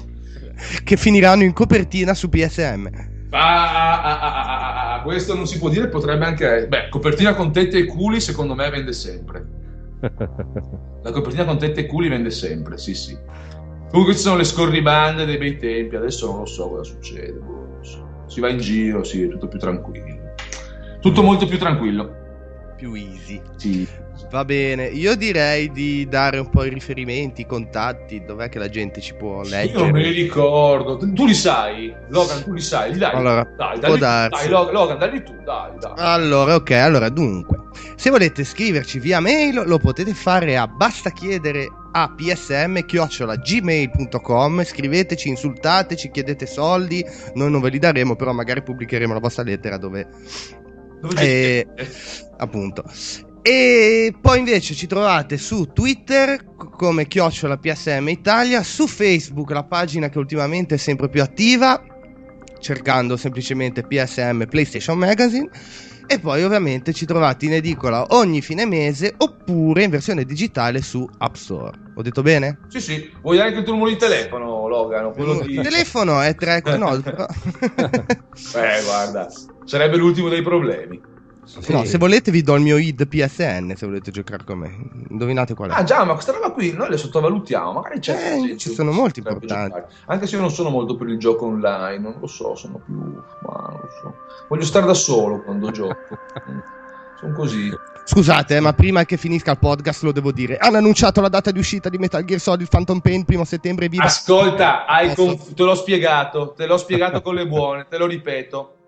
È scritto 9-1-2015. Significa che il gioco è già uscito a gennaio, è uscito il 9 gennaio e te lo sei perso. Fine. 9-1-2015. Infatti, infatti io non so perché sto registrando con voi, dovevo giocare a Metal Gear Solid Online, ma Ok. stasera c'avevo questo appuntamento, vabbè dai. Eh, ci giochi dopo. Io Sì, adesso, sì, adesso vado a casa, devo finire di vedere. Parliamo di cazzi nostri ormai. eh. Eh, devo finire di vedere la, la, più la fine di The Strain. Telefilm Scusate, ma è finita la puntata? No? Ma non lo so, tu registra, sì, indifferente. Ma no, io registro e È- lamento. è, eh. è un fuori onda ad cazzo. Sto guardando The Strain su Sì. Sky, che secondo me è una gran merda. Ma, adesso- no! No, ecco, lo so perché a te piacciono i vampiri, quelle robe lì. No, perché è una bella serie. Fidati, a che puntata sei? Beh, sono, in, è- lo, sto, guardando, sto seguendo su Sky, quindi seguo il loro andazzo. 7, 6, 7. Ah, ok, sì, se non sbaglio ce n'è. Sei quasi. Sei Ah, superato la metà, sicuramente. Sì, mi sembra un po' una vaccata. No, no, no, no, poi diventa interessante alla fine. Non ti sto a spoilerare Va niente, ma. perché lo fanno dopo The Walking Dead, che ho già visto invece ieri in presa diretta su Sky. Mm. E anche lì vado avanti per, per forza di inerzia. Dai, l'ultima di Walking Dead era fantastica. Minchia, finalmente. allora, ha detto queste precise parole che stai dicendo tu, il mio amico Andrea Maderna. Lo Jopep, so benissimo, lo so. Ah, ma mica, abbiamo commentato su Facebook, esatto. Oh, gente, Jopep scrive su IGN, scrive per tutti, scrive anche per noi, chi lo sa. Grande Jopep. E anche secondo lui questa è stata una grande puntata. Tu Luigi l'hai vista? Cioè, tu segui Walking Dead? Guarda, mi sono fermato la terza serie, poi la Sì. quarta ho cominciato la prima, ma non ce la faccio più. Anch'io. Non ce la faccio, vado per inerzia. Perché, sai, sai perché vado avanti? Minchia, ho resistito fin qui, cioè a sto punto, dai, fammi Vabbè, vedere. però- come- Però voi non leggete i fumetti. No, No, io- non ho letto il fumetto. Capisco. So che c'è un riferimento. Sì, so che si sta avvicinando a. No, giusto? perché capisco, chi non legge i fumetti sicuramente la vede più sottotono rispetto a chi li legge e soprattutto per il fatto che chi li legge è più invogliato ad andare avanti per vedere come in effetti possono aver adattato certe situazioni. Sì, capisco questo discorso. Sì, ci sta. Perché il fumetto è una gran bella roba, Il giusto? fumetto è fantastico, Eh, sì. eh, eh, eh, quindi ti fa da traino per il telefilm proprio. Cioè, sì, Pa- lo- paradossalmente, come anche lo stesso Andrea ha detto in svariate occasioni, è molto meglio la serie Z Nation, Z Nation, che è prodotta con un quarto dei soldi e da una casa che è la The Asylum, che è famosa per fare le copie dei film eh, blockbuster che escono. E è molto meglio quella che Walking Dead. mi, do- mi documenterò. Quindi adesso me ne vado a casa in bici, prendo freddo. e, allora, adesso devo salire di sopra, attaccare l'allarme, prendo la bici, attacco le luci, se no mi stirano. Fu una sigaretta.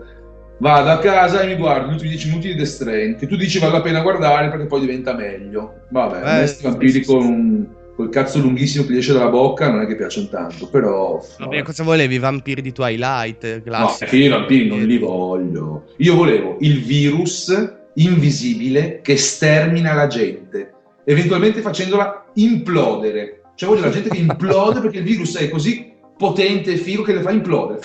Perché si ammazza da sola? Com'era quel Ma film sì. con Mark Wahlberg? E venne il giorno, l'avete visto? eh beh, mi sa di sì, mi sa di sì che Che c'erano praticamente le piante che si ribellavano, la natura che si ribellava, allora Ecco, ecco, metteva un gas che sì. faceva impazzire la I gente. vampiri, ma poi ascolti The Strain, c'è quel il vecchio supereroe con la spada, dimmi che fa l'infarto e mentre deve ammazzare il vampiro gli cadono le pastiglie per il cuore e quasi ci lascia. No, dai, no, no. Cioè, no, no. È che i telefilm devono farli gli europei, i telefilm devono farli gli europei. I telefilm americani vanno bene rari- raramente, è che ne fanno così tanti che per forza ci azzeccano. Cioè, Ad- Adesso è uscito Powers, che è prodotto proprio da Sony, tra l'altro. eh, andiamo bene. Speriamo bene. Dai ragazzi, io direi che a questo punto boh, tu hai registrato, fai un po' quello che Sì, vuoi. no, non l'abbiamo salutato. Ah, Sì. Ciao ragazzi, Ciao, raga. è stato bello. Vi saluto. sapete, sapete chi vi saluta tanto? eh, questo è un- è un inside joke che abbiamo qui io e la Legalli. Salutiamo tanto. No, dai, salutiamo. Eh, ragazzi, eh, è stata un po' più ignorante secondo voi la puntata? Sì o no? Ditecelo. Anche se ce lo dice uno solo, per noi va bene. Per noi è importante avere un feedback. Quindi il vostro amico Skulls eh, vi saluta e vi dà appuntamento alla prossima puntata. Passo la parola per i saluti ai miei colleghi. Ecco, il vostro amico Brown Lewis vi saluta altrettanto, vi dice ciao. E vi Punto. saluta anche Logan. Torna nella gogna. Ciao. Vi saluta anche Tommy. I-oh, i-oh, i-oh.